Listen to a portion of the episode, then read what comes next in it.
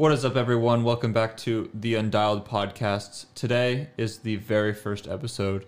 This is a kind of continuation off of the previous podcast we've done in the past. We've just done a couple on the Undialed channel. Um, if you guys are here from the Undialed channel and have been told to come over here, well, welcome.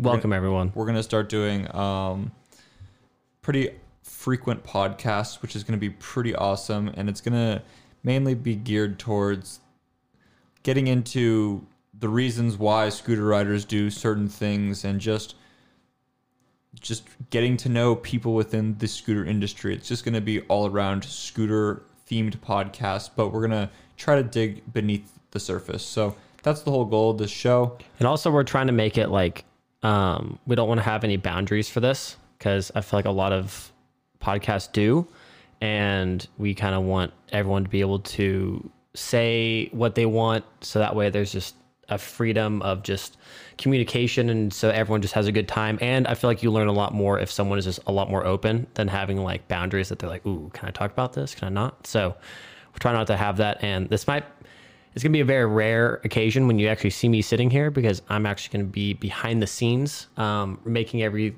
making sure everything runs properly, and then Will's gonna be doing more of the communication sides of things. So it's gonna be fun. I'm I'm, gonna, excited. the, I'm gonna be the one talking to whoever I'm talking to, so that that's gonna be a good good time. We're gonna have lots of guests on here. We're gonna be talking about a lot of insightful stuff. So the guests that we're gonna be having on are gonna be interesting guests, people you have heard of, maybe you haven't heard of, and it's just gonna be their takes on what scootering is and what scootering isn't. So we're gonna hear some really interesting opinions on this show. We're gonna hear some things that might make some sense. We're gonna hear some things that might not make any sense. But that's where this that's the whole point of the show is is basically an outlet for all of those viewers and speakers. Exactly. Which actually, um, I have like some questions written down for you, and I know that you've been wanting to do this podcast for quite a long time. Yes. And why is that exactly? Is it because you just enjoy communication with people, or like you want to learn more about someone, or like what's like the the main reason? I think that the reason that I want to do this podcast so badly is I feel like there's a big divide in in who a person is and the actions they do on their scooter. I feel like I feel like it's really hard a lot of the times to gauge who a person actually is um, when you all you ever see from them is the scooter tricks they're doing or the content that they upload to Instagram. Like, I I feel like this.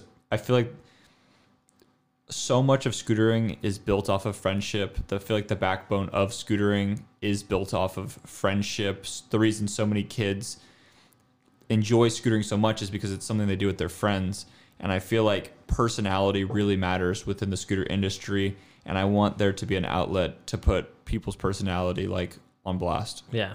And also, as Daniel said, um, I remember he made an Instagram post, or I, actually, I think it might have just been on a story, but he was like, just post a picture of your face or something because I don't know what you guys look like. Yeah, yeah, well, it's it's often there's plenty of kids out there that I feel like I, I know exactly what their shoe their shoes look like, and I know exactly what the stickers on their head tube look like, but I, I have no idea what their face looks like. Yeah. And it's pretty funny sometimes. I feel like when me and Clayton go to these events, we meet these Instagram kids, and I'm like, "Who are you? yeah, who are you? Who are you?" And they're like, "Will, we've talked," and I'm like, "What's your Instagram?" And then they tell me, and I'm like, "Oh." Honestly, sometimes I don't even know kids' Instagram handles. I have to like see their actual page, Like, see And I- their and profile yeah, picture? and I'm like, oh, that's you. Like I remember um, this kid from Russia. His name? Faz Fazlord or whatever. He did like the three flip drop into that resi. Yeah, something like that. Yeah. And I remember I- he walked up to me. He was like, "Oh, hello, Clayton. Like, nice to meet you." And I was like, "What's up, dude?" And yeah, same thing. He was like, "We've talked and blah blah blah." And I felt so bad. And then finally, like, he sh- like showed me who he was. I was like, "Oh, dude, like you're insane." Yeah, yeah, yeah. I to answer your question further, I th- I feel like the other reason that I feel like a podcast needs to happen with Undialed is I feel like Undialed initially from the start was for the community. It was something that me and Clayton started. Still Um, is. on one end out of desperation to make rent, but on the other end as as a backbone of the scooter community. Um, at least at least as much as Clayton and I can do. Um, and I feel like we do a really good job putting on the community through Instagram. I feel like the Undialed Instagram repost page has really captured so much attention in scootering and it's pushed scootering into I don't know, and just into more of a community. I feel like there's such a community based around the Undialed page. And I feel like Clayton and I don't really do a lot of that. Me, me, and you. Just letting everyone know. Yeah. yeah. So, like, like basically, I feel like Clayton and I don't spend enough effort putting that same energy into our YouTube content as our Instagram work, and I feel like it's a little bit harder to do um, on YouTube because it's not Yeah. like we can't just start a YouTube channel where we just re-upload other YouTubers' YouTube videos. Like th- that would be ridiculous. I mean, you you kind of can, but it's it has to be like a highlight video. It can't be like you post someone's ten minute long video and then you post another ten minute long video. Like imagine just reposting like Raymond Warner had a banger video today. Just repost the entire video. Like that'd be weird. it like it do, it doesn't translate the same onto Instagram. And I feel like I feel like a podcast is such an open canvas to the people that come onto the show of how they want to show themselves. And I feel like it's such a it's such a good place for riders to give off their energy and show the community who they really are. And I feel like there's there's been scooter podcasts in the past that have that have tried to work um including ourselves. And and I feel like that the only one that is really going to I feel like do any traction besides is uh, the Northern Limited podcast from Daniel. He's going to do a really good job, but I feel like that's a whole potentially a whole different market than the Undialed podcast. Um, so I feel like we like we're not going to be stepping on each other's toes, as well no. as as well as like Daniel ha- brings a whole different energy to the table. He's gonna people are gonna react differently to his questions. Yeah. He's gonna ask different questions. Like it's just gonna be a whole different whole different vibe. And the other cool thing about it too is like The collaboration between Dan- us and, and Daniel as exactly well. that's the other thing is like if if we're doing podcast and Daniel's doing podcast, it gives him more motivation to do his, and it gives us more motivation to do ours. And I feel like I feel like that's just something that's that's going to be really cool. But besides from me and Daniel, like there's literally like no other scooter podcasts. Like Sure. un- unless I'm being completely ignorant. Like if I'm being completely ignorant, I'm sorry. There's like the Hag House one, but I think No, that one only that one that went like for a like couple times. That, that worked for like two episodes, and I feel like I feel like a, a common thing that happens with scooter podcasts. they blow like they start like and they they post a lot and then all of a sudden they just like get over it and stop doing it. Well, it's more than that. I feel like they just post a lot of bullshit. And I and the reason I say that is because like there's not like in-depth questions and I feel like people don't actually like really get onto conversations that could be potentially like using their critical thinking. And I feel like a lot of the questions that they get asked is just like, "Yo dog, so like when'd you get sponsored?" And it's just like these really easy questions that are like too easy to answer, but I feel like when I was a kid like I would always try to watch like I almost like Day in the Lives a lot because I feel like it really showed like the person's personality. And I catch myself a lot these days watching podcasts because I like I genuinely like the the energy that a conversation, especially between two people, gives off. And I like I like being a presence of that conversation. And I feel like there's so many kids out there that want the opportunity to speak to to pro scooter riders and be around pro scooter riders. And I feel like this is just a good opportunity for that to No, transpire. Yeah, exactly.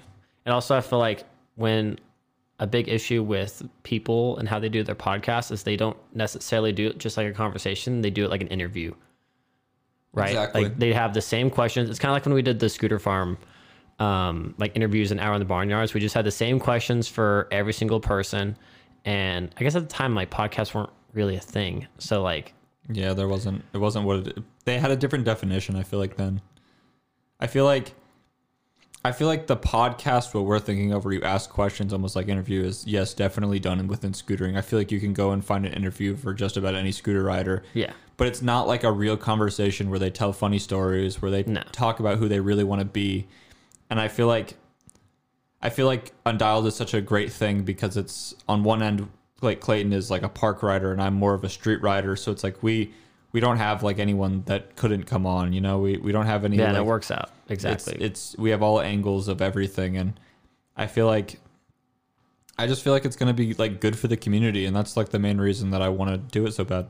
Exactly. And I feel like that's why Undialed has become successful. And we talk about this all the time, but because you kind of bring all the street kids into Undialed, I bring all the park kids into Undialed, and it just makes like this perfect entity, kind of, kind of like bringing the entire community together because there is this big divide, mm-hmm. and I feel like that has helped kind of everyone work together and not be so like I don't know, like not scrutinize the other person that's riding completely differently. Everyone's kind of becoming more accepting, like we mm-hmm. should, because I don't. I mean, like no hate towards skateboards, but I feel like skate and skateboarding it's the same way. Like if you do a backflip on a skateboard, you're deemed as being whack. You know what I mean? But on a scooter, you should be able to do whatever you want, and everyone should work together since we are such a small community.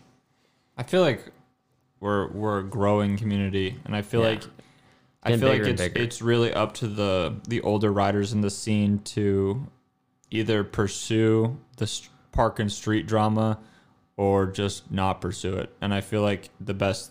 I feel like honestly, in like the pro And you mean scene- pursue it in like in what way? here, I'll get into it. So I mean, in like the, I feel like in like the older park scene and even in the older street scene, just the older scooter scene. Like if you go to like a scooter event or everything, like the park and the street guys are hanging out with each other. There's no, there's no sort of beef amongst like the older riders. No. But I feel like, I feel like through the content that older riders post and the way that they are chosen to, to be seen usually shows that they either ride park or they either ride street Right.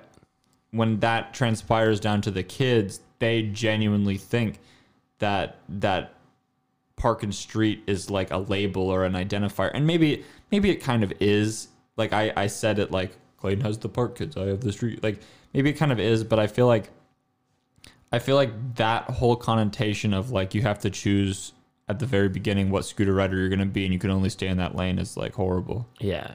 And it has been kind of pushed into kids' heads because because of that. And they think like, oh, like once I start doing kicklesses, I have to forever do kicklesses. When, you know? why do you think that started?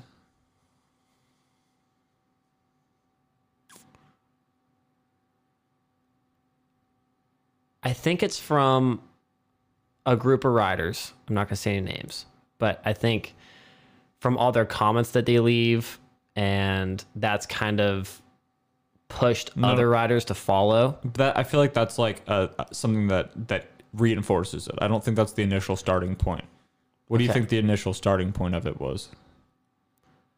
I don't know. Maybe it's just because they posted something on Instagram or YouTube that did well, and they kind of developed this style through, I don't know, having all these people enjoy what they're posting. So they they think that they need to keep to that, and then if they don't stay with that, then they're gonna get hated on, which kind of happens. Like like for me, like since I've dropped like more park edits and street edits, obviously.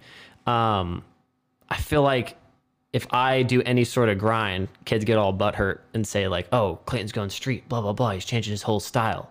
And when that happens with other kids, after they've you know started YouTube, Instagram, I feel like that affects them because they get kind of insecure about it, and it really all comes down to insecurity, and that's why people feel like they need to stick with it.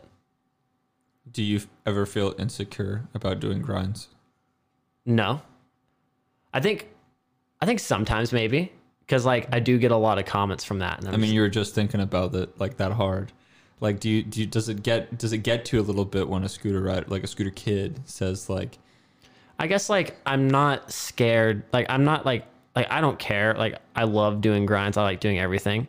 But it's more irritating when a kid is like, "Oh, you're going street blah blah blah." Nor normally it's a joke, but like there are some kids that take it so seriously and I'm like, "Dude, like just let people do whatever they want." Cuz that's when it, that's really what it all comes down to. Like just like the world is full of opinions and I feel like you can't See, see what I try to take away from Parkin Street, and maybe this is just an optimistical viewpoint on it. Maybe there's so many scooter tricks out there. There's such a vast amount of scooter tricks. millions. that that you couldn't possibly be a master of all of them. So you have to choose a discipline, and that's where it came from. Who do you think is the closest to mastering every trick? That's an interesting question. Who's the best scooter rider in the world in that sense? Yeah. Like the like the best all around rider. We talk about this quite a bit.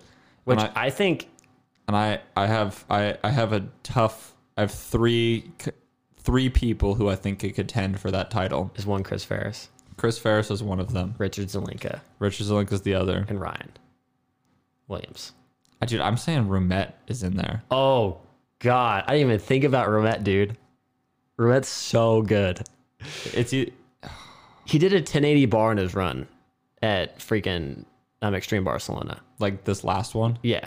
He I guess he won. I haven't seen the full thing. Gosh. Um and I think he I let me check actually cuz I know he competed in in uh, BMX as well. what if he won BMX? Dude, imagine. That would just be the biggest slap in the face. Um, let's see. I think it's already a slap in the face how Ryan Williams wins bike comps but can't win scooter comps. Facts. Um, yeah, the only thing he posted was, or some guy tagged him and said, just won scooter park finals, but ready for BMX park finals. So, yeah, he won that. I don't, yeah, he hasn't posted anything about it. But we'll find out. I think okay, Richard. I love I love Richard, but I did I think it, I think what it is is I think it's Chris Rumet and Ryan.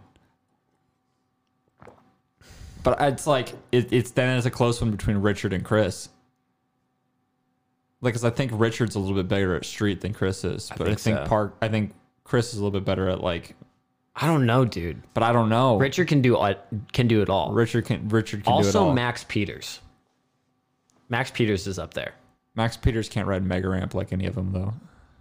I, I just don't think he's had the opportunity to. I think we have to base it off of what they've done, not what they That's fair. Put, could projectedly do. Because And there's also Chris- Derek Chris Marr. and- There's also Derek Marr. Chris and Richard can both ride Mega. Yeah. Um, Derek hasn't really rode Mega. He did So, yeah, this, Derek's he, he- out. He, did the six bar, but he's never rode Nitro. Chris Ferris did freaking 720 fronty over third box or the yeah the third ramp on the mini Mega at Woodward East as well. And over skater cross box. Oh yeah. Oh god, dude. Yeah. So I think This is top four. It's four. It's Richard, Rumet, Chris, and Ryan. oh, we can't do four. We got to do five. Top five. Okay, so who's the last one? I wouldn't say. I would say Cody I, Donovan. I- wait, no, he hasn't rode No. Mega though. I would say. I would say Juzzy could be in there because he's an incredible park rider and But he doesn't do flips. but he doesn't do flips, so that that ejects him. Yeah. Um, If there was no upside down portion of this and Mega, I like Juzzy would definitely be on there. But but nope. nah, no. Oh, shoot, who else? Derek Marr, but he doesn't have mega. Yeah, he I already doesn't. said him. I'm Um, just trying to think of all the Nitro guys. maybe Matisse. Ooh. But I guess he has done some double flips on Nitro. He did Or- double flip to Manny.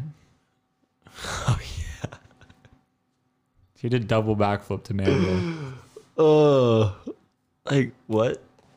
Okay, maybe Matisse. maybe Matisse. Will But- Scott.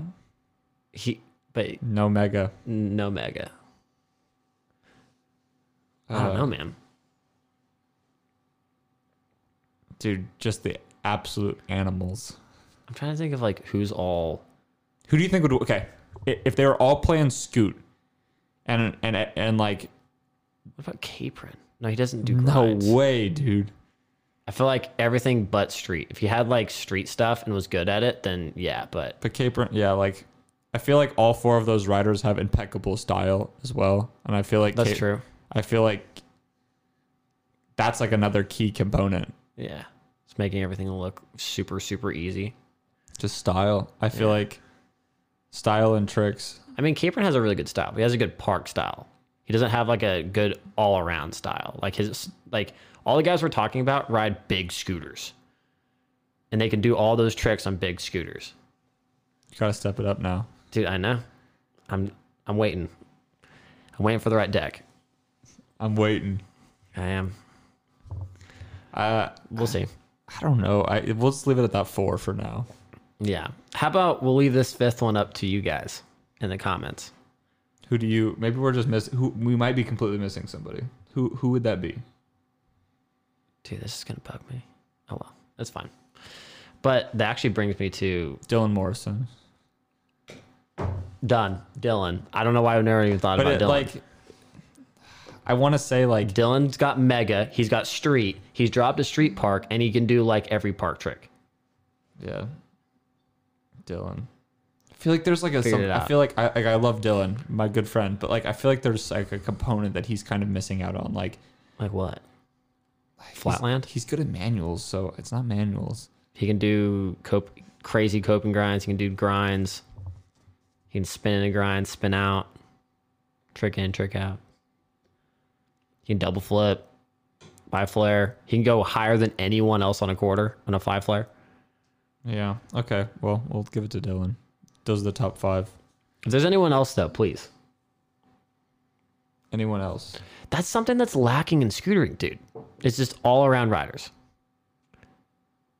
Cause like literally there's just like like we talk about this all the time. And I feel like this is like hard for us to talk because it's like like we talk about freaking everything. But dude, there's just this whole side of scootering, right? So like there's the the whole divide, right? There's like the street guys, the park guys, and then there's like just the few very small amount of all around riders. There's no contest for all around riders. Yeah. Imagine. Yeah. Imagine. I feel like the whole reason that there's a divide in scootering is because of how the competitions are laid out. Mhm. That's why there's the divide. Yep. When you first started riding scooters, were you ever like interested in competing? Was that ever anything that was on your mind? Or were you kind of just like more focused on just learning tricks and kind of just going with the flow? I I think that when I first initially got into scootering, um, I I feel like I, I appreciated contests. I I didn't really have any interest to be in it though because the whole reason I wanted to scooter is so I wouldn't have to be in a competitive sport. Um, I also like didn't have any skate parks near my house where I could like really, I feel like train park tricks to my, to like what I needed to get them to. So like I felt like I would never really have a chance at scooter comps. Plus I was like, I just I wasn't working on competition tricks. I was working on grinds. I was working on 50-50s. I was working on just my own stuff like I and also there wasn't like competitions near me. Like there wasn't any sort of scooter competitions. All of them were in Southern California and that Yeah. was in There's never any up in the bay. no. And there's there wasn't any street jams. There was like there was no sort of contest. My my first my first contest ever was Feast. Oh yeah. Was Feast Spine Comp. Which is in front of like 20, 30,000 Feast people. Spine Finals. that was really funny that that was my first scooter comp. Was the biggest one. Wait, so they don't have any qualifiers? Like they didn't have a qualifier for you? Or did everyone else qualify but you took someone else's spot that qualified? Richard got sick. Oh yeah. And he had already qualified, is that what it was? I guess so. And you were like, all right, tag me in, coach. Well, it wasn't Put even me that. in. It was just Lewis, my team manager at the time, Lewis Crampton. Um, he he hit me up and he was like, "All right, well, Richard has the flu. You're in." And I was like, "What? what?" And then I got put in. So then I I I was just in charge of doing that contest. And did it make you like nervous at all? Absolutely, I was nervous. Um, and I got second to last place. Nice.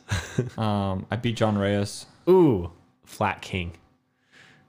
Um, but besides from that, that's that that was that was the competition. But no, I've never really like wanted to like be in scooter competitions. I feel like I feel like if I was in a scooter competition, I would like want to somehow be in control of creating the skate park that I was doing the contest on, so that way I could make my run really unique.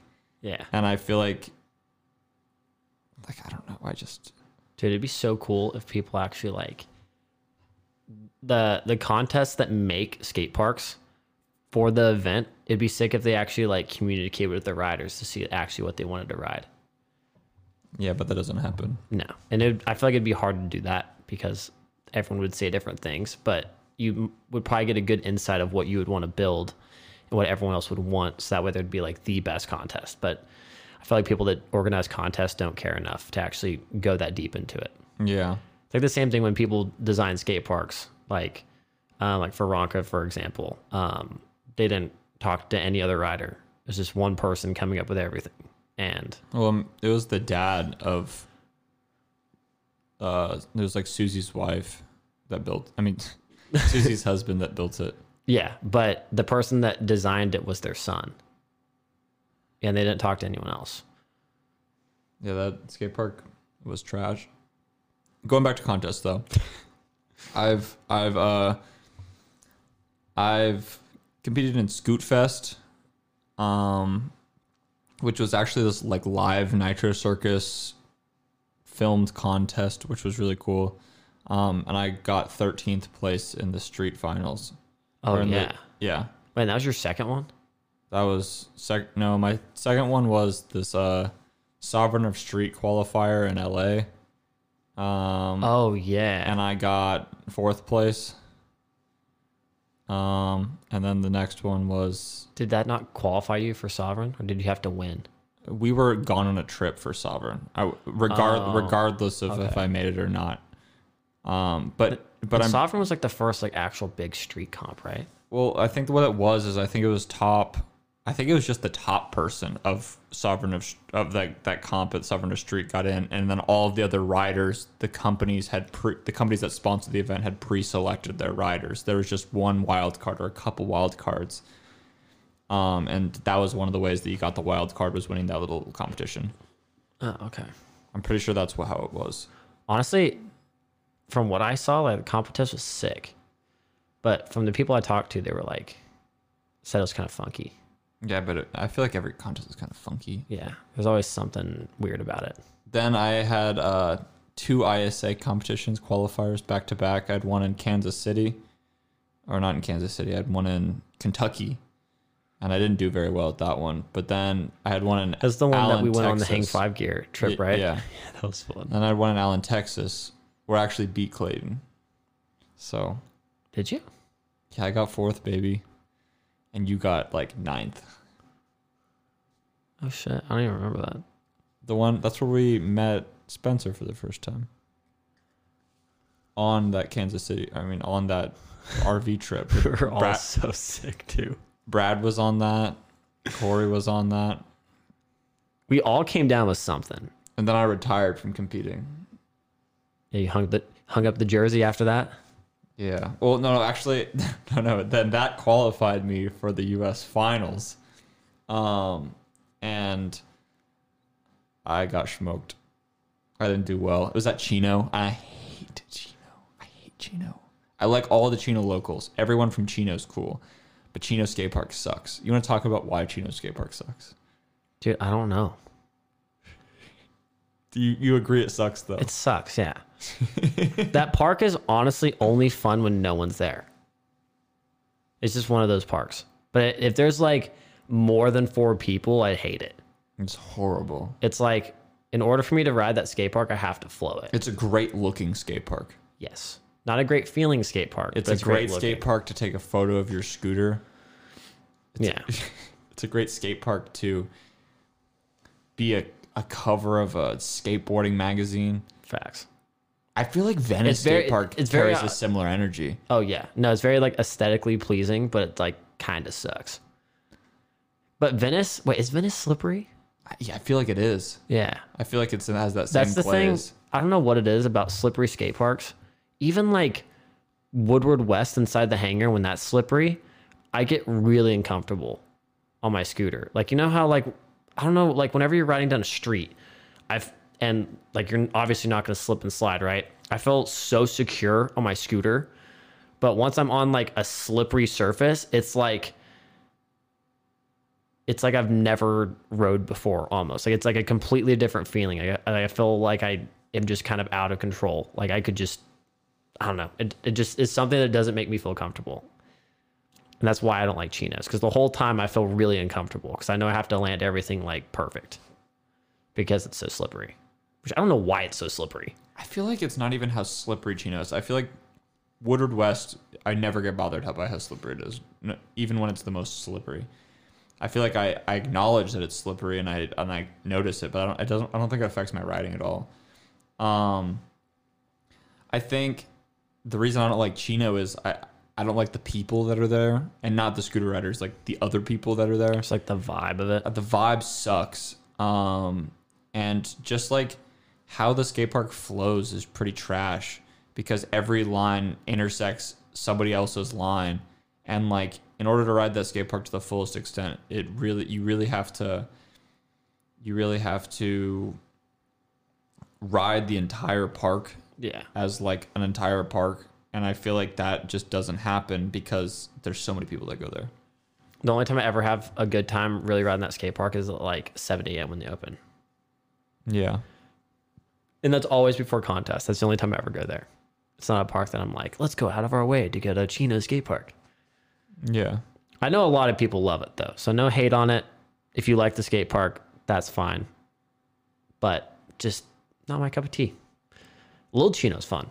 Little Chino is fun. And whatever park is down the street with like that wall ride, Montclair, what it is? Montclair skate Yeah, that park. park's sick. I went there with Branson. That skate park is really fun. Oh, I was there with Branson and Tommy Dang. I think I was there with you guys. I think you might have been. It was like right. It was like the day after. We went to that park and then we went to Ven. We stayed in Venice Beach the next oh, day. Oh yeah. That was fun actually, and we still didn't go to the skate park. yeah. I've been to Venice skate park one time, and it was when I first started riding. It's like one of my first times in California. I have like not much of a desire to ride that skate park. No, even when I went there and I like sucked, it still wasn't like that great. I feel like the whole skate park is covered in sand. Yeah. I feel like the features there are very unique, but not orig- like unique, but not like innovative. Like I feel like all the quarter pipes there have coping that just does like this. Like all the quarter pipes are like mimicked to look like waves to be Yeah. aesthetically pleasing, but I feel like that doesn't create like good features. No, I feel like the street section's good for skateboarders, and then if you ride vert, it's really good like in the little snake run. But that's really it. Isn't there like a nice pool there too? I think so, but I don't, I don't know. I don't like pools. That's the one area skateboarders got scooter riders. This Yeah. tight transition.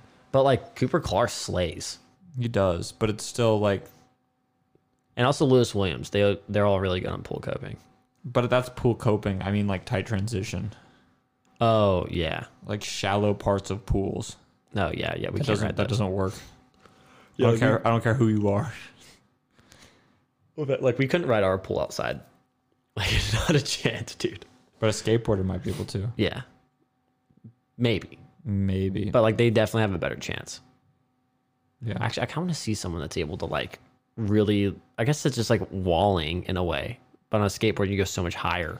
it's not it's not that it's it's how you can you can like how your feet can be with relationship to the board with you relationship to you being on a 90 degree wall it's basically like at all times your bars are going to be at this direction of the ground at Yeah. all times Yeah, and it's like it's like when you when you hike your your scooter up onto that 90 degree wall your bars are going to be like pointing into the ground and you have to like accommodate to that but a skateboarder can literally just be up like he can be above like Yeah. if we could bring the bars like like if they could flex the bars all the way up then like you could then get into some positions like skateboarders but like we just don't have that ability which is fine yeah. I feel like it's not something that's really that can tail dope in scootering. Yeah, we can tail whip. We can do a we lot can of fakey things. switch nollie That is true. You want to explain what that is? All right, so the fakie switch nollie. Only scooter riders can do fakie switch nollies. and it's because a scooter has a defined uh, front and back to itself, like like the vehicle that you ride on. Um, and I mean, I guess you could do fakie switch nollie on a bike, but it would just be your pedal position. Yeah. Not really the same thing. Yeah. No. So on a scooter, it's like it's like if you if you jump switch, go fakie, and pop off your front wheel, it's fakie switch nollie. But on a skateboard, if you went if you were like riding, went switch, then you're I'm just gonna say it. I would be goofy initially, then I would jump to regular, and then I would do a fakie like fakie nollie, which would just be an ollie. yeah. It would literally just be an ollie. Like it, it you can only go so far with it, but on a scooter, because what an ollie is, because an ollie is always defined to hopping off of the wheel, which your bars are connected to, then it has a defined point. But on a skateboard, it doesn't have a defined point. So unless it's like, unless every time you ollied on your tail, it was like a tolly, and every time you ollied on your nose, it was a nollie, and and like, but if you ollied but on your nose, it would still be a nollie. Like it would just it doesn't work with Yeah. skateboarding. It doesn't No. work. Shout out to scooters. We are superior. Um, do you think that like just going back to like competing, right? If there was a street contest, like the Sovereign Street, for example, if that was a thing whenever you first started riding, do you think that would have pushed you to compete more, or would you still kind of been like, eh? I feel like that's a tough, uh, tough question to ask. I feel like, um,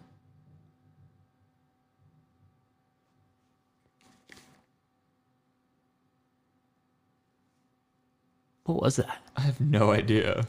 Sounded like a marching band or something outside. Yeah, something just went on in our backyard. I don't know what it was, but That was weird. Um, okay.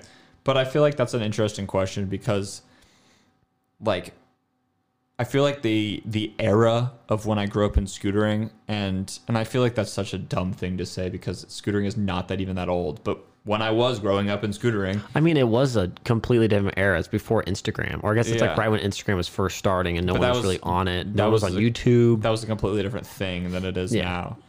And I feel like for me, like my what I what really got me off in scootering was was seeing the innovation in the scooter parts, seeing like them get stronger and stronger. just seeing it go from a Razor Ultra Pro or Razor Fold Up until uh, until what we have now. You know, it's like what was cool to me is the constant innovation in it. It was cool for me to watch the sport evolve on a like uh, on a, from a manufacturing perspective, and I feel like hmm. that's one of the key indic- like key reasons why I got into scootering is I saw the possibilities of what you could do with a scooter in such a young industry.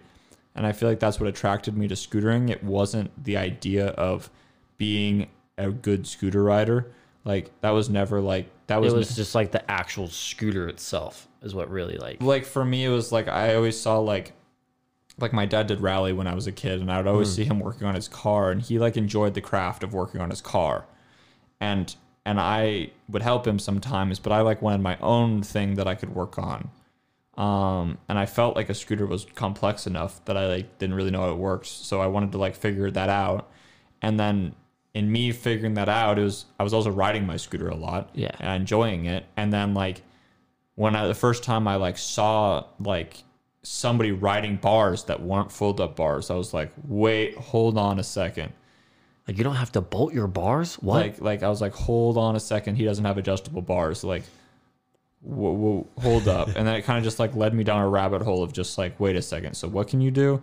And then it got real interesting for me when when I realized when I finally came to the realization, I was like, damn, like when they made the Ultra Pro, they just guessed a whole bunch of numbers. Like the reason that, that wheels are 100 millimeters, or the reason that the wheels are 24 by 98, is that is a pre-made size of rollerblade wheel that they could already just order instead of creating a whole new mold for these whole new wheels. So it was a cheaper alternative for them just Yeah. to do that. And once I saw that there wasn't a lot of thought actually put into scooters, I feel like there really still isn't. But like there's there are brands that do have a lot of thought I feel put like there's a it, lot of but thought put into professional scooters these days, but I think I think initially they were trying to create a product that was that was designed to be sold. They were they were it was could literally fold. It could literally it could literally fold, and that was like that that that was for ease of use. That was there was no idea of tricks. Yeah. There was no like tricks were just not even part of the marketing plan one bit. It was just purely like transportation vehicle. Yeah. And then watching the progression of that transportational vehicle into what it is now, I feel like has been like one of the coolest things for me to watch and that's what's really like gravitated me into scootering. It was never really like contest. It was never cuz I was like I don't know, I was really kind of scared as a kid. Like I I I would push myself, but it I felt like I felt like I I I didn't have like I didn't have any I didn't have like a fearless born in my childhood. Like I feel like if anything I'm probably the most fearless now now at this point in my life than I ever have. I was like really I had like a big shell. I was really scared to do things. So it was like really hard for me to like learn how to drop into like a four foot quarter pipe. It was really hard for me to like learn how to um do a tail whip. That took me like two years. And it was really hard for me to do a lot of these activities. So it's kind of funny now. It's like I'm considered a professional scooter rider, but that was never the original goal. Yeah. But like when you were scared to do tilts, was it because you were scared of it hitting you, or was it just like your confidence level and it was just like not there? I didn't believe that I could do it. Ah, I, I. I, I had a really difficult time in school growing up. Um, and I had just challenging, t- like just a lot of challenges as like a child growing up in public education system. I had a very unique experience. Um, but, and I feel like a lot of the things that I experienced through that system was just a lot of reinforcement about what you can't do, what you're, what you shouldn't do. I was also very religious, and I felt like I associated the feeling of adrenaline with the feeling of evil. So if I felt myself like getting hyped or like being getting excited saw it as or evil. like yeah, or or I or like I if I saw myself getting hyped or like feeling these thoughts of just like I don't give a fuck, like I'm just gonna do this trick. Yeah. I saw that as being like mean. I saw that as being like evil because like I just didn't understand it. because in like when I was going to church and stuff, like it had been reinforced to me that you always have to think about your actions. Like don't be illogic. Like don't be illogical. Like you need to think about your things before you do it. You need to, you need to like, like, and and it was like I feel like I feel like it's kind of like when you get angry, you have this like buildup of emotions, and when you do Yeah, like a and you like you have that like like feeling like Yeah. you got to let it out somehow, and you and thought I, that but was I feel like that's very similar to doing a scooter trick. oh oh yeah, So for me, it was very hard to see the difference between it. that's crazy. Yeah. You thought it was bad. See, like for me, I just like chased it all the time, and I didn't really know what it was. It was kind of just one of those things. Like I had that feeling, and I was like, okay, I really like this. I want to keep it. And then all the people I surrounded myself with, they all were like that, so it's just like easy to follow. So that's like, it's crazy. Like, yeah, never thought that's how your brain worked. Mm-hmm. Yeah, it was evil. So that I mean, I'm still working on that now.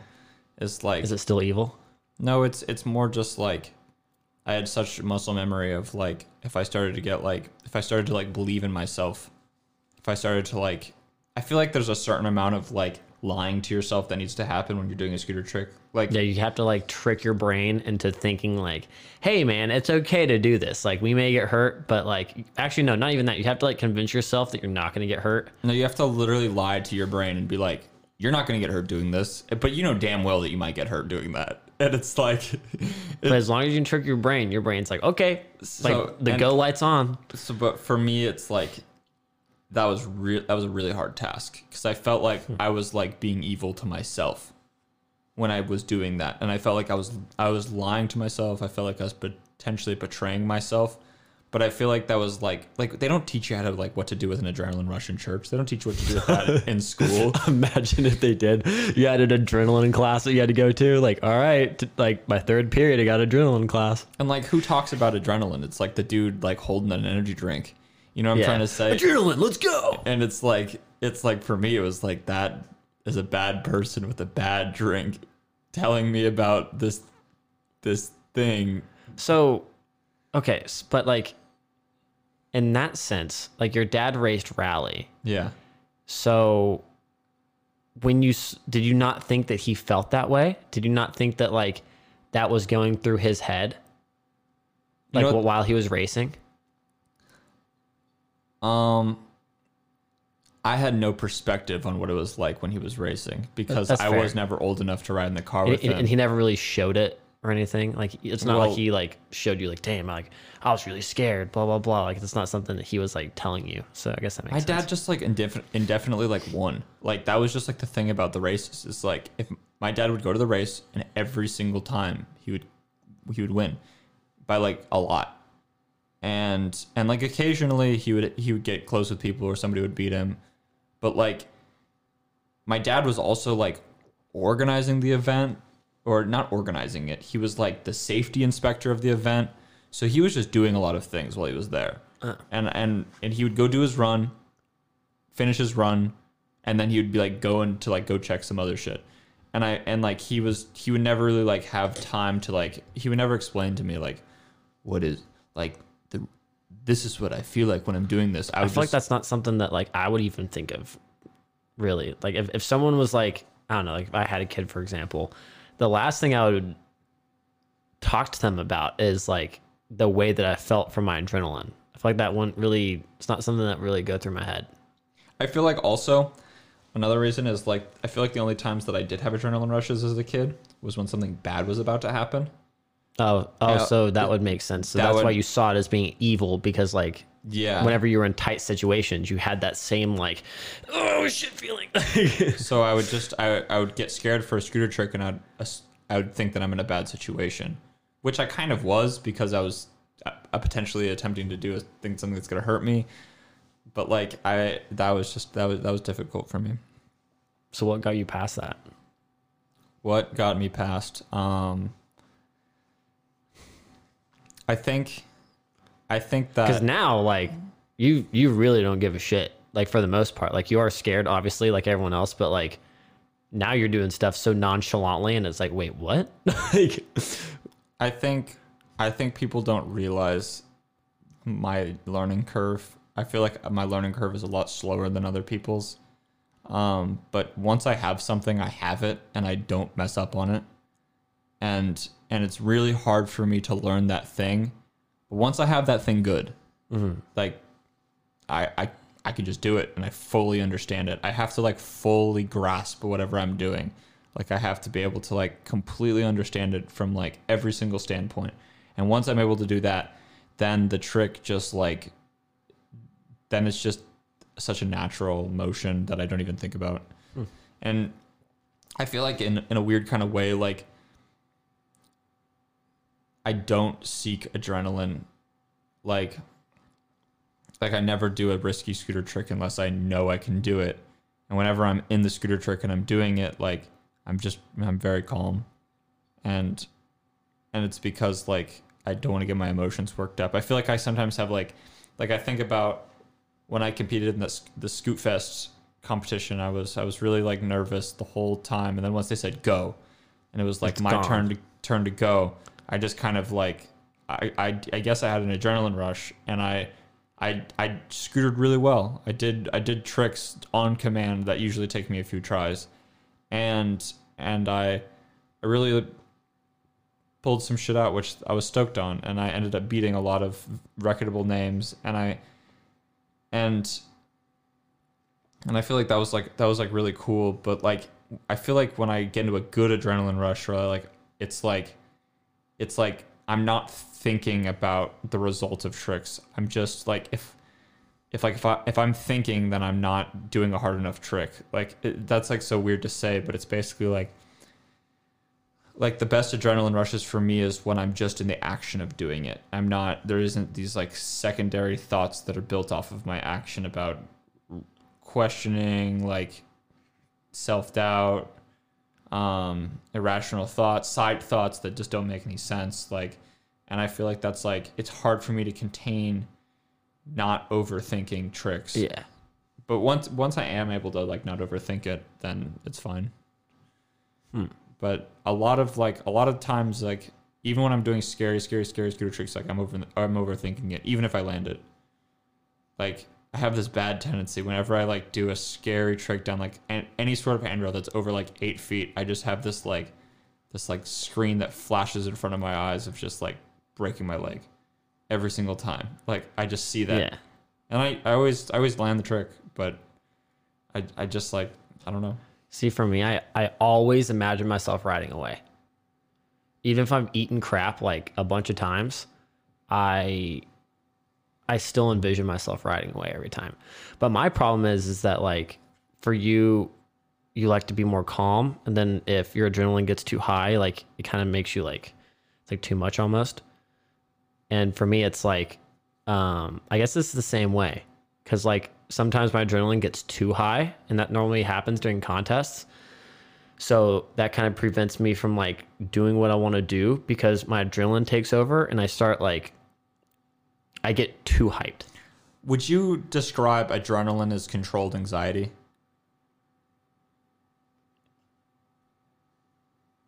Yeah.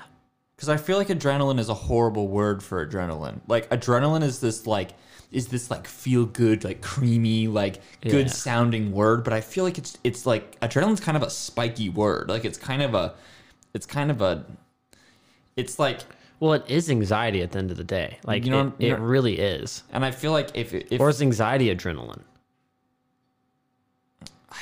I mean we're, we're just we're playing around with English words right now. You know what I'm trying to say? Like. Yeah. it's like there might there might be like we're talking about adrenaline and anxiety, but there might be like three variants, but No, that's true, they've true. only seen two of them. You know what I mean? Like, But I, but I mean in the sense of like But I feel like they're definitely cousins. Yeah. Anxiety and adrenaline are cousins. Because when I get anxiety, it's like a crappy adrenaline rush.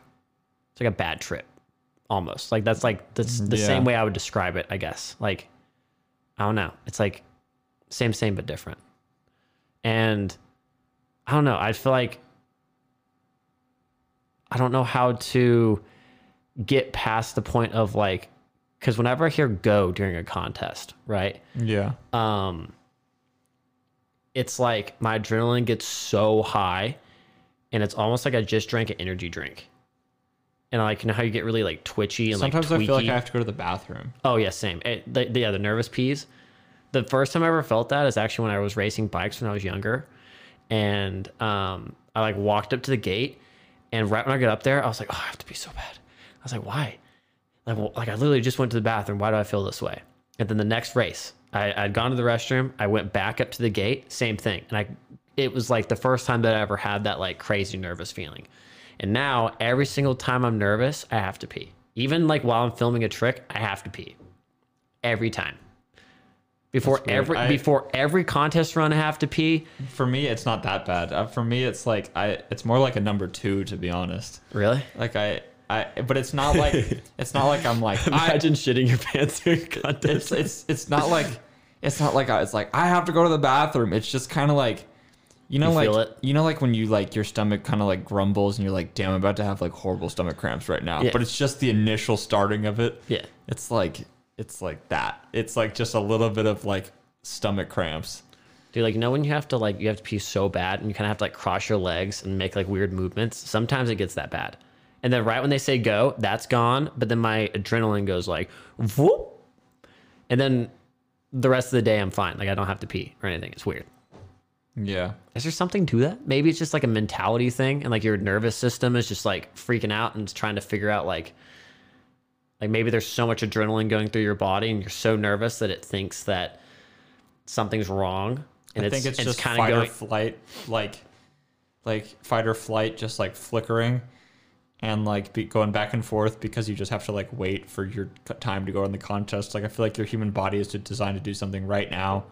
You know what I mean? Yeah. And it's like a reflex, but when you have to postpone that reflex and you have to keep it under control, like that can just kind of like make other parts of your body go crazy. Hmm. I wonder if there's ever been like a study about that. I'm kind of curious. I have no idea. Because I, I, I've talked to a lot of people and they all say the same thing. Even like before soccer games and stuff, I always had to. Yeah. It's where like before lacrosse games, when you played, was it ever like that? Not really. No. I- Um, I feel like it's a different adrenaline though. It's it's more of like like when you're playing sports, it's not like the same adrenaline rush that you get during a contest run. And I think that's because it's all you. And you're not with like a big group I of feel people. like I feel like there's a bigger chance of me going to the hospital scootering than there was in lacrosse. Like I was more concerned about losing in lacrosse. You're not thinking about getting a ball to the face. No, I mean, I, I was more just concerned about losing to the opponent team than I was ever worried about like getting sent out in an ambulance. But like Yeah. in scooter comps, like you have to like risk yourself. Dude, almost every contest we've been to, someone goes to the hospital. Yeah, and that's Like- just like a thing. Yeah. Which this is just me saying this. I don't know if it's necessarily true, but like from the skate contest and bike contest I've seen, I like rarely see anyone go to, like really anyone go to the hospital during those events. I think just like maybe it's because on a scooter a lot of people especially during park contests, they're doing tricks until like the last second and they're going so big and so that makes it like a little bit more dangerous than other sports just be in that sense because it's like the risk level is higher I have no idea. I think I think scooters like I think scooters are really trying to hit as big as rail as skateboarders and I feel like scooters are trying to go as high as bikers.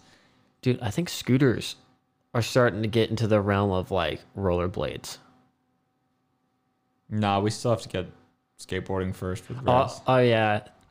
Okay yeah i take that back because i guess rollerbladers go do like fat rails. Like that one at that school in mesa. Okay there was this huge huge rail. Like me and will just like saw these rails outside of school so we like hopped the fence and went and looked at it. And when we got inside there was this fat rail. We're like dude what if? And i i sent will the video of a rollerblader doing it the other day and i i don't i have no idea how he did it It was like a high hop and a like- long rail. it's like a and it was a double kink too Yeah. I feel like it's the easiest though to go through kinks on on rollerblades. oh yeah because you can like pick your feet up You can you can like accommodate for it. Yeah, and maybe it's maybe because it's plastic as well. Maybe that makes it easier because they're actually grinding on plastic. I know. I think it's the fact that you have like, like on a, on a, on a scooter, you have at all times one point of contact on the rail, That's true. and, And also, a, you have edges too. and on a rail, but on on a, yeah, on a scooter, you only ever have one point of contact, but on a bike, you have two points of contact unless you're doing a 5 or or an ice or a tooth. Because Right. then you have you have both pegs, and those are two different points. On a skateboard, unless you're doing anything with the deck, if you're if you're on the trucks, you have two points of contact. Yeah, that's true. And then on rollerblades, you have two points of contact because each one of your feet, unless you're doing a one foot. And also, it's an adjustable two points of contact. exactly, it's an adjustable two points of contact. That Yeah, so they can literally like if they're about to fall, like "Ugh," spread their legs a little bit. mm-hmm. Dude, that's crazy. At some at some point, we're gonna get to that level though, because I think like we're making that progress. Because scooter scootering's really only been like, how long do you think it's been like really progressing? Since like 2005, maybe say 2008. 2008. That's when it's been going hard. It's like 12 years. 12 years. 12 years. We're getting to double flare quad whips. I do you think Jordan's got the 540 double flare on a bike. Probably. He should just do it. What if he triple flared a bike? What if he just did that? I think he has a better chance of landing on a bike than a scooter. I think the person, if there was one person that had a triple flare on a bike right now, and they had to land it for all of humanity to survive, I think Jordan's got the best shot. Yeah. But what sucks is that even if he does it, he's going to get hated on because he has a small bike and he's a scooter rider. Does he have a small bike? Yeah. He has like really thin tires and his bike's super light. It's basically a scooter. Which, not taking away from what he's doing, like it's gnarly. But in the bike world, it's kind of like the weight weenie thing. It's the same same thing. Like if you have a light scooter with like a bunch of holes drilled in it and you're doing all these crazy tricks, people are like, "Oh, well, like that's sick," but you're you have like a bunch of holes in it, making it like a little bit easier than doing it on a scooter the size of Derek Mars or a bunch of holes in it, or it did. Yeah, but you're not like really worried about having the smallest scooter, Yeah, no. having the lightest. I always, I think people that have modified scooters are the cool people because it's like you're you're creating your scooter for you. no, exactly. That that is tight. Like and also I feel like we've pushed that a lot, like scooter modifications, Yeah. because I feel like a lot of kids weren't really painting their scooters. So many kids have painted scooters now. That's sick. Oh yeah, dude. I like I saw this kid at AZ Grind the other day, and he had like the same um, Hydro Dip um, Apex deck the way that I had mine. And I was like, I see you. Oh yeah, dude. it might not have been on purpose, but it was sick. What else you got on there? Well, so if you guys didn't know how Endowed works, Will does all the graphics. He's like has creative control of all the stickers, shirts, everything. And then I'm kind of behind the scenes. I do like like communication and all that good stuff.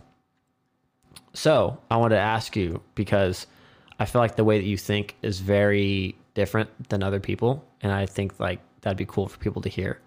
So like when you're creating graphics, like how does it start, and like what gets you to that point of like having the final graphic?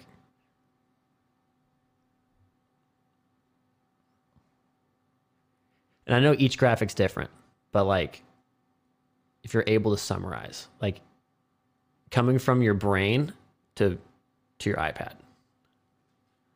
I think um I think the easiest way I can describe it is basically like I'll see I'll see either like a piece of Play-Doh being formed and morphed into a shape um or I'll see just a window that will reveal whatever I'm trying to see through the window. It's whatever one. This is a are these theoretical like No, this is what I'm visually seeing in my brain. yeah, yeah, yeah that's what I'm saying. Like I'm not saying like There's no actual. Yeah. Yeah. th- no, this is theoretical. Um, and then I I basically um follow the path. Like I, I, I my mind literally moves forward, and I'm going through it throughout like a tunnel, and uh, then I basically feel. I feel like uh, an, a, like a, a unique feeling, a unique emotion. I feel this unique emotion that I that I usually have never felt before. It's like a variant of an emotion that I have felt before, but it's usually like a new emotion that's just like usually like a I mean it's a good emotion, you know. I'm trying to create like good clothing like or at least like happy or like I Like- so. like nice clothing. So it, like when I when I get that feeling of just like all right, this is it. So then I basically either like see how it is going to be designed or I see kind of like a a shadow of what it's going to be. And then I I have the shadow of what it's going to be in my brain and I have the energy of how I know it's going to make me feel. And I basically create like I do my best effort to create the shadow um onto my my paper or whatever I'm drawing. And the shadow is kind of just like a like a blurred out version of what you want to be the finalized thing. Yeah, it's just kind of like a an estimate, like a calculated estimate of what I project it's going to look like. Um, and then I draw that to my best ability, and then I then I uh, once I draw that, once I get all my information down, I start uh, modifying that thing, and I start whittling that thing down until the logo that it is. Yeah, there you go. That's how I usually come to designs. And I think that's sick. Because it's, it's all just 100% from my brain, usually with very little outside influence. because also a lot of people think um because every time we come up with like graphics or from your instagram and stuff like that a lot of people think that you're doing like psychedelics to to have this and that you're on it all the time but you're like you're not this is how you think and i i feel like that needed to be touched touched yeah, on no, because I, I'm just, I'm just like that. Like I'm just, yeah I'm, I'm just always thinking about. you think differently than anyone I ever met Mm, Yeah, I have a very like photographic mind, um, and it's just, it's just how I think. you see things in like symbols right Patterns. patterns yeah see like i can't even like contemplate it Yeah, everything is just patterns, just different arrangements of patterns. And then when you really think about just everything, everything is just patterns. You know, human behavior, every, everything is just patterns. And I feel like uh, I'm just able to relate patterns. I'm able to catch on to things like quickly. It's like I, I, I see how people react to situations, and I relate that to different patterns I've seen previously, or I've observed somewhere else. And then I, I just I see everything as just patterns. Everything is pattern, and literally like the designs that I make are, are also patterns and those patterns are representations of how I see human activity happen. So, wait, what do you mean by human activity? So, like in my day to day life, you know, I I I see the way people react. I see the way people do things. I see the way that And that and that correlates with shapes. yes, How? because they are shapes in my mind of how people react. If someone's angry, then it creates a sharp shape. If someone's soft, it's it's like a not a sharp shape. But that's like a, such a basic way of describing it. It's an energy um, along with the shadow. okay. uh, it's really hard for me to like put this into English. You know, Elon Musk is talking about a Neuralink that where you can transmit huge sums of information to another person's brain. If I was able to do that, y'all would understand what I'm talking about so well. But I just sound like I'm on drugs or something right now, but I'm not. Well, but I wonder if you would. Like, I, I wonder if like, because like when he says that you're able to transfer data from other people's brains to yours, or then your brain to And what, theirs. what would that be? That'd be a select pattern of neurons reacting in a certain way that gets transmitted to another person's brain. But that- what I'm getting at is like, since everyone thinks differently, right? I feel like even if, let's say, you wanted to show me something that you were thinking, I feel like my brain wouldn't be able to contemplate it because it's something that like it's not how my brain thinks. Yeah, it's like a different format. Yeah. So it's it's like trying to send like like a like a TIF file to like m- my computer. It just doesn't work. I don't know. I have no idea. So like so I don't know if it's like at some point maybe there'd be like a I don't know cuz I just don't know how it would even transfer. I don't know. That's no weird. idea. But we're I feel like in the next like 10 15 years it's just going to be like podcasts aren't even going to be a thing anymore. We're just going to be sitting here. This is just gonna be a relic. That We're just gonna be looking at each other. We're gonna have our microphone plugged into our Neuralink. We're just gonna. sit there for five minutes. All right, great conversation. just like a ten hour long conversation. That'd be crazy. But shit, we'll find out. Yeah, I mean, yeah. I actually, yeah, I don't want to get into it. I was about to say something, but it was it. I would have gone down a huge rabbit hole. Let's that would have been hard for the audience to follow. It's rabbit hole time. What other question you got? That's all I really had. Okay, let me ask you a question. Hit me. Well, Why don't do actually hit me, but Why do you like contests? Why have you chosen to put yourself in the position of being a comp rider? And then, do you have any goals furthermore within being a contest rider and being a full time scooter rider? Well, so since I came from a small town, and I rode with a lot of bikers, and all they ever talked about was contests. We'd have bike contests at our local skate park, and um, I'd always see X Games, and I'd see all that stuff. So in my mind, it was like contests were really the only way to really get your name out there, especially me being from like some random town in Texas, and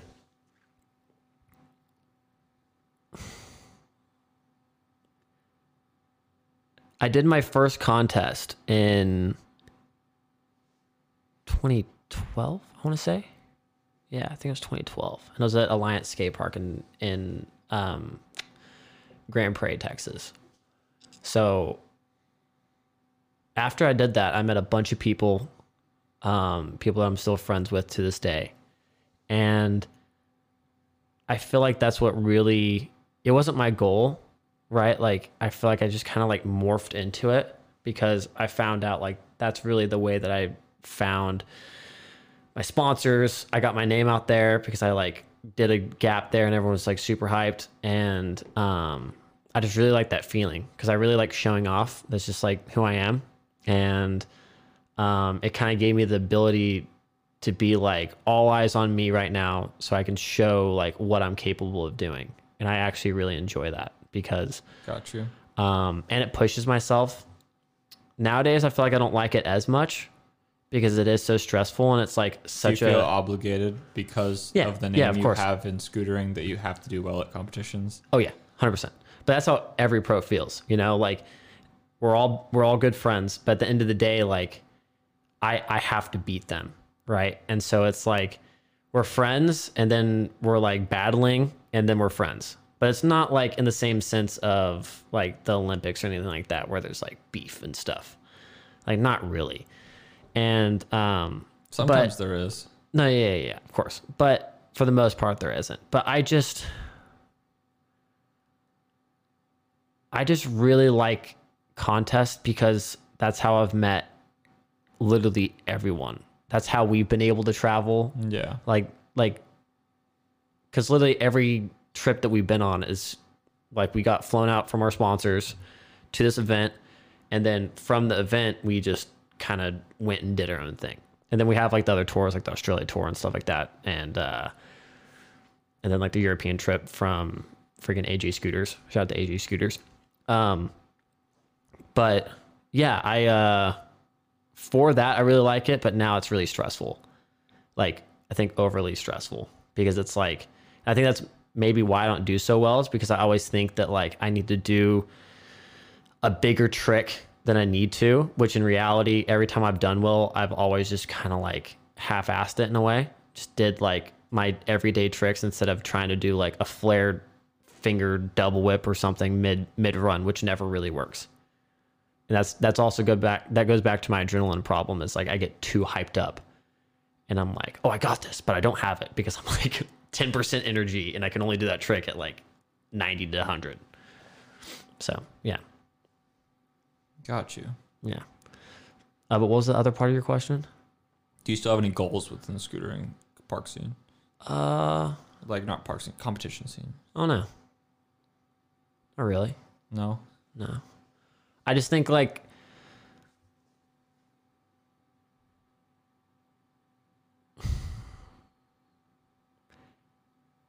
I just feel like right now there's I feel like they're doing the best that they can, but there are issues in the comp scene right now. And um it's kind of bumming, not just for me, but just for like everyone cuz normally like the recent contest whenever the results come out, it's like not everyone agrees, right? Like everyone believes this person should have won, but this person won, and then like no one really, there's no justification for it, and I feel like that kind of bums me out because it's I like, I feel like scooter contests are a little bit hard sometimes because it's so opinion based oh, on the winners. one hundred percent. And I feel like There's not like a salt, like a really good structure for how the actual contest should be. It's kind of just like almost every contest is different. And sometimes they'll change the rules in the middle of the contest and not tell anyone. And then you're like, wait, what? yeah, every contest is different. Um, I feel like the real reason people go to contests is to be just in the presence of a lot of other scooter riders. yeah, because And it I is a good like- energy. Yeah, no, it's a great energy, but I feel like I feel like everyone is there for every reason that the comp isn't trying to like achieve. Yeah. Like I feel like I think that's the one of the funny things about scootering. Um, but I wish there was like an improvement in the scooter competitions. Yeah.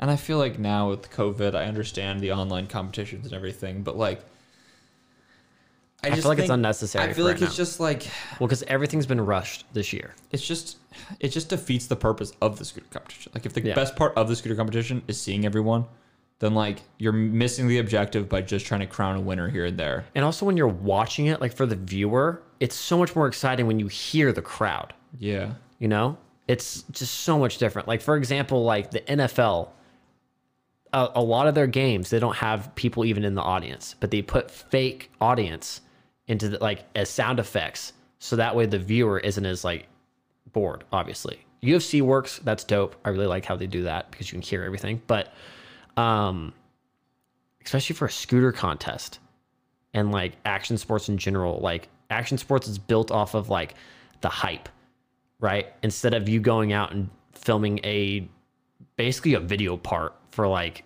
60 seconds. That's pretty much what you're doing. There's no hype, nothing behind it. It's just kind of like There's every- also not any good marketing behind it either. No. Like none of these companies like have a plan of how they're gonna like mass blow this to like the to everyone. no.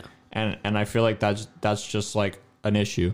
I feel that's a big issue within the the scootering is because they rely on the riders to make it like a big deal, but it's like they also rely on the riders to like do they literally they rely on the riders to like do everything. Like let's Yes. be honest. They like don't expect like it's almost like they're they don't want to do any of the work. Like they they feel like that they've already done the work setting up the contest and they don't feel like they need to do any of the marketing. But they they do. like obviously. And I feel like that is affecting the comp scene and because it's and it's a bummer because there's like I would say there's like f- probably five to ten scooter riders in the scooter community where all of those obligations have just dropped onto them because it's just like oh you have a big following make the scooter competition make a lot of people show up Yeah. and it's just this obligation that like scooter riders if they have large followings have to like put on these scooter competitions because like if you don't then you're like not supporting scootering and and like I just feel like it's like it's not their obligation, you know? Like maybe this maybe the comp scene like made him big, maybe the comp scene got him big numbers, but like if you continue to support that rider, they're gonna shout you out. yeah. Uh, they're going to, and like I feel like it's just this like unspoken disagreement. No, it is. It's this unspoken disagreement that no one wants nor- to confront. Because normally when you talk to another pro, like everyone has a big disagreement about what's happening, but nothing ever changes. It's, it's all unspoken disagreements. Yeah. Because like if you mention to someone like, oh yeah, I don't like that. I'm like, well, why didn't have you said anything? They're like, oh, I don't know. I'm like, well, the only thing that the only way it's gonna change is if you like speak up and say something. Yeah. But I feel like people are just scared to say things because they don't want to offend the person that's running the contest and then maybe not get invited or something. Maybe that's it. But I feel like a lot of people don't really care. Yeah, I have no idea. but they do care a lot at the same time. I don't know. I just want to see a change, like a good change, because especially after this year, it's just like all the contests have been figured out. I I feel like they've they figured it out like two three weeks ahead of like maybe that, Mm-hmm. and that's just not the way to go about it.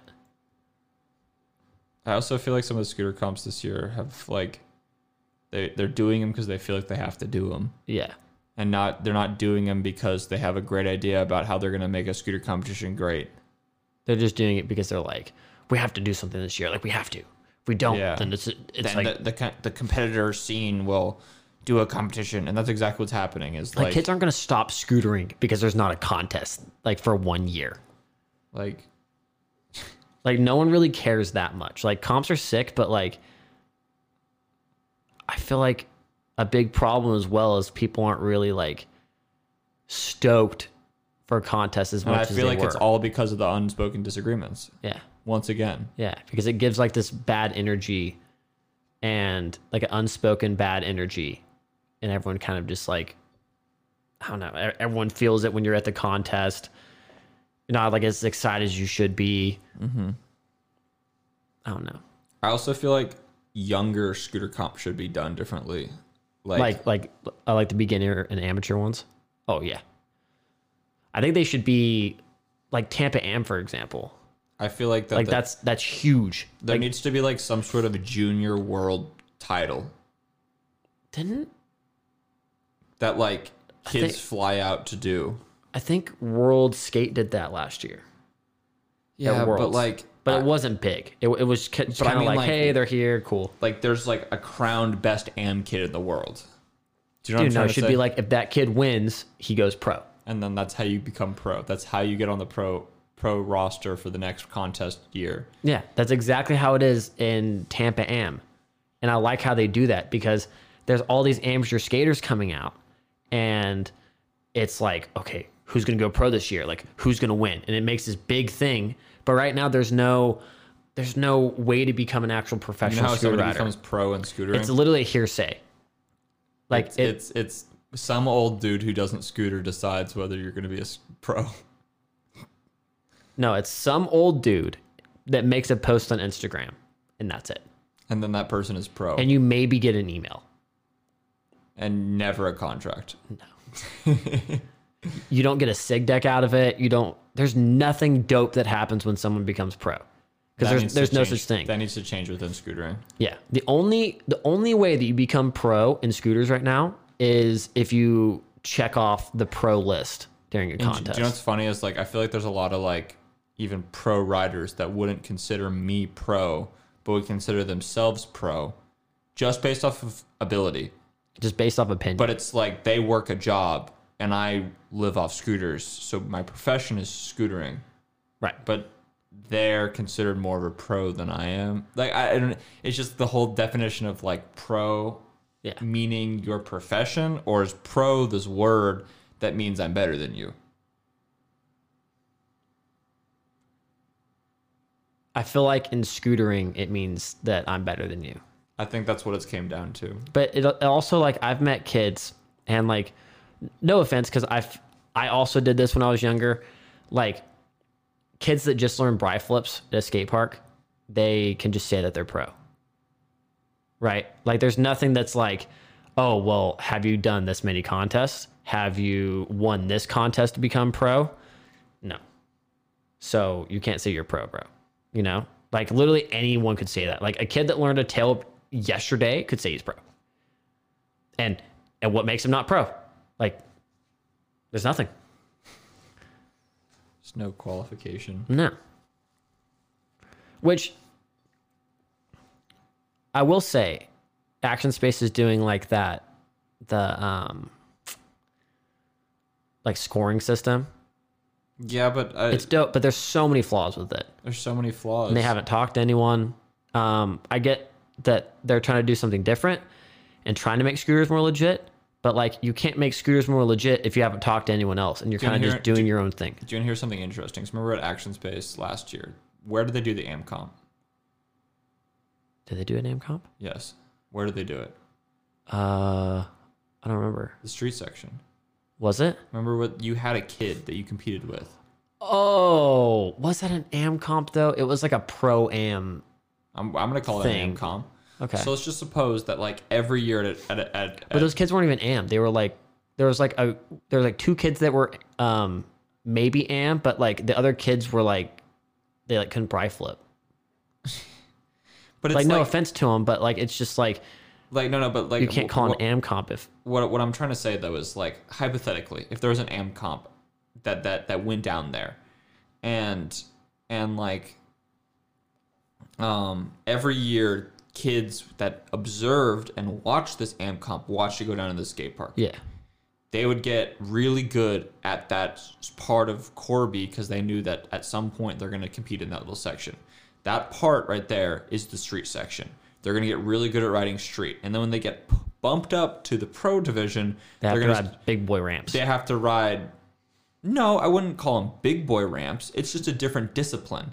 Oh, I guess that's true. But like Because I'm just saying because that the handrail, that double kink handrail is a big boy ramp. It is. that's true. What I'm trying to it's but what I'm trying to emphasize is it's a different discipline. Yeah, that's true. You, Yeah. you know, it's a it's a whole like I would say that there's sim like sim similar risk. I would say the box jump and that double kink handrail very similar risk, and it's just it's just a completely different definition of precision. It's a different definition of of what it takes to land the trick. The handrail trick is gonna like potentially be a longer time span trick. You're gonna be on the rail for a longer amount of time than you're gonna be in the air yeah. but it's like in the air you have to be more you have to be more spatially aware in certain ways that you don't have to be on the rail like it's Right. in every single way it's a different discipline and it's like i feel like i feel like that was like kind of poor for them to like Yeah, should have done it in the same section ex- as the pros. that's what i'm saying you know what i mean and then Yeah. it was an it was all it was really frustrating because it's like wow they went through all the time and effort to like decorate the section but not include the other discipline like other pro Right. It should have been a street comp, not it should have been like they brought in the top street riders of the street comp that happened at Worlds, Yes. right? The top riders from that, they bring them in and they have a banger ass contest in that set. Dude, because that would be insane. That's where I competed at Scoofest. Yeah, I know. And it went ham. Yeah. Like I think that one got like 2 million views or something like that. Yeah. Because it's like you the best of the best were there. And I feel like I feel like that was that's really hard when you have a competition series put down the money that Action Space does but continues to reinforce the divide within the sport. Right. I think that that's that's scary. That's a that that's that's a potentially like dangerous thing. And I feel like But they're not going to talk to anyone about it. but it, then again, it, once again, it's an it's an unspoken disagreement. Yeah. Like if they listen to this and I don't know, maybe they agree, disagree, they wouldn't change anything. I feel like that's the whole point of this, though. Yeah. is we're gonna hear lots of different opinions about this, and maybe some opinions that completely contrast what we're saying. Yep. Um, Sure. But I feel But I mean like I feel like they won't even take it into consideration. I feel like the best possible place for a contest to happen that would be a clear winner and a clear like a, a- yeah clear winner and just like easy to judge and easy for spa- fans to spectate would be a very similar to how snowboard like finals go down where they they do half of the comp, half of the, the the section is like a plaza and the other half of the section is box jumps and i think Oh, you're not talking about slope style, right? i think slopestyle yeah Slope style is is like they have the upper level, that's street, and Yeah. then they get into yeah the big ramps yeah as i one think thing. that's that's like how like that's how a scooter competition would need to go down Everyone's riding the exact same ramps. So like it's that. like in order for them to complete a run, they would have to ride both disciplines or all disciplines of scootering, yeah. and then they would. You mean have, like everyone would have to ride the same ramps, or do you not think necessarily? I think that giving the op riders the op the Or I guess in snowboarding they don't ride the same obstacles. They, just ride the ha- same. They have like they have like probably ten street features they can choose from. In every Right. run, they can hit three or four. Yeah. And then and then then they all have to hit the same three ju- jumps. Yeah, but then it really shows their creativity because it's like there's only these these ten rails, and it's like how are you going to use them? and they're all unique, big, terrifying rails that Yeah. like that like are going to be good for an audience to watch, but also beyond that, it's like once the rider crosses the finish line or falls, it's a very very clear start and stop.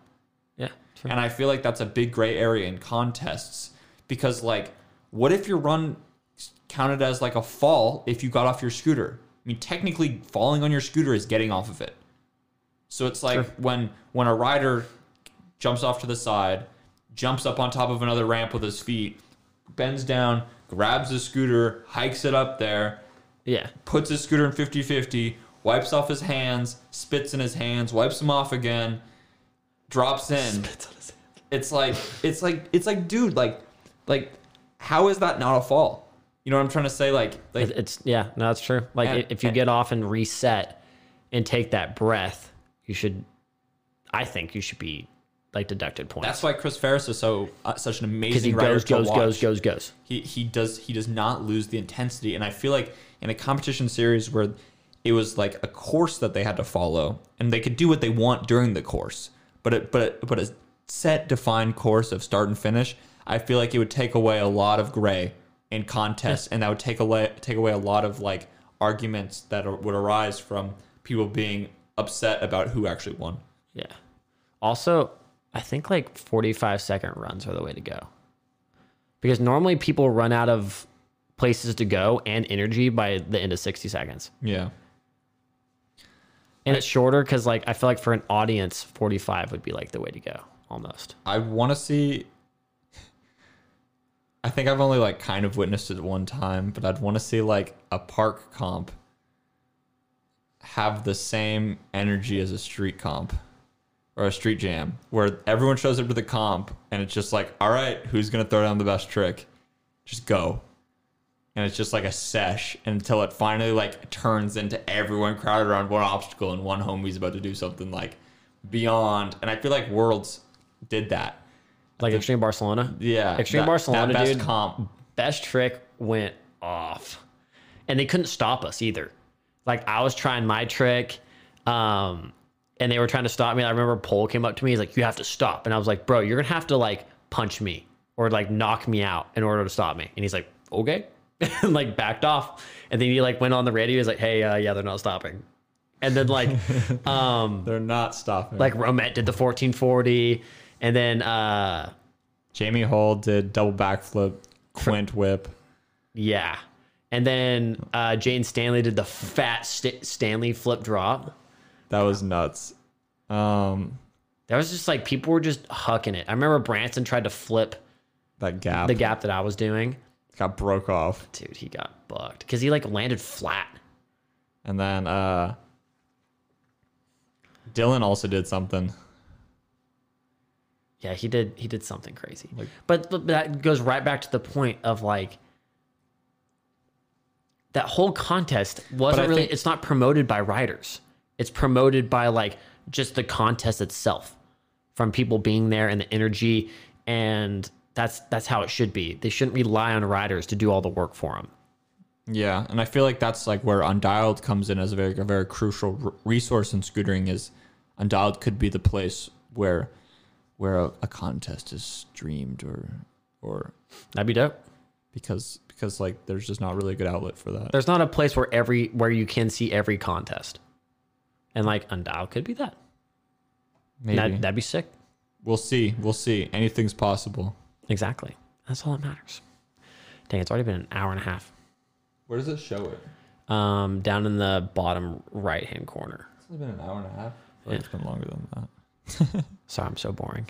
No, it, Do you want to wrap it up here? Yeah, I think it's fine Okay, sick. because we could talk all night. Yep. All right, But- guys. Go Wait. for it. All right. All right, guys. Well, I hope you enjoyed this little segment of podcast. I feel like for Clayton and I, this is like honestly kind of hard because so many of these topics we talk about all the time. This is just like Almost normal- every day. this is just a normal conversation that we've been having. Um, when we have other guests on here, I feel like things are going to get a little bit more juicy because uh, I don't I don't know those other people as well as I know Clayton, and I feel like I kind of already know the answers he's going to say just because I live with him, Which is fine. which is fine, and that's why he's the first episode, and that's why we're going to uh, continue to do this. But yeah, I I, I just feel like this It's going to be dope no matter what. And I'm excited to have more people on and progressively just make the studio better, add more things. And progressively, you're going to see this this whole podcast just become like even more badass. And once again, to reassure, this podcast is for the growth of scootering. This podcast is is is a place for like-minded scooter individuals to enjoy and find things for their brains to chew on and to think about. And the most valuable comments you can leave on this video is your own insights not tearing down somebody else's insights, but just your own take on what you think is going on. So if you guys have a take of what you guys think is going on about any of the conversation pieces we had during this podcast, don't be afraid to comment down below.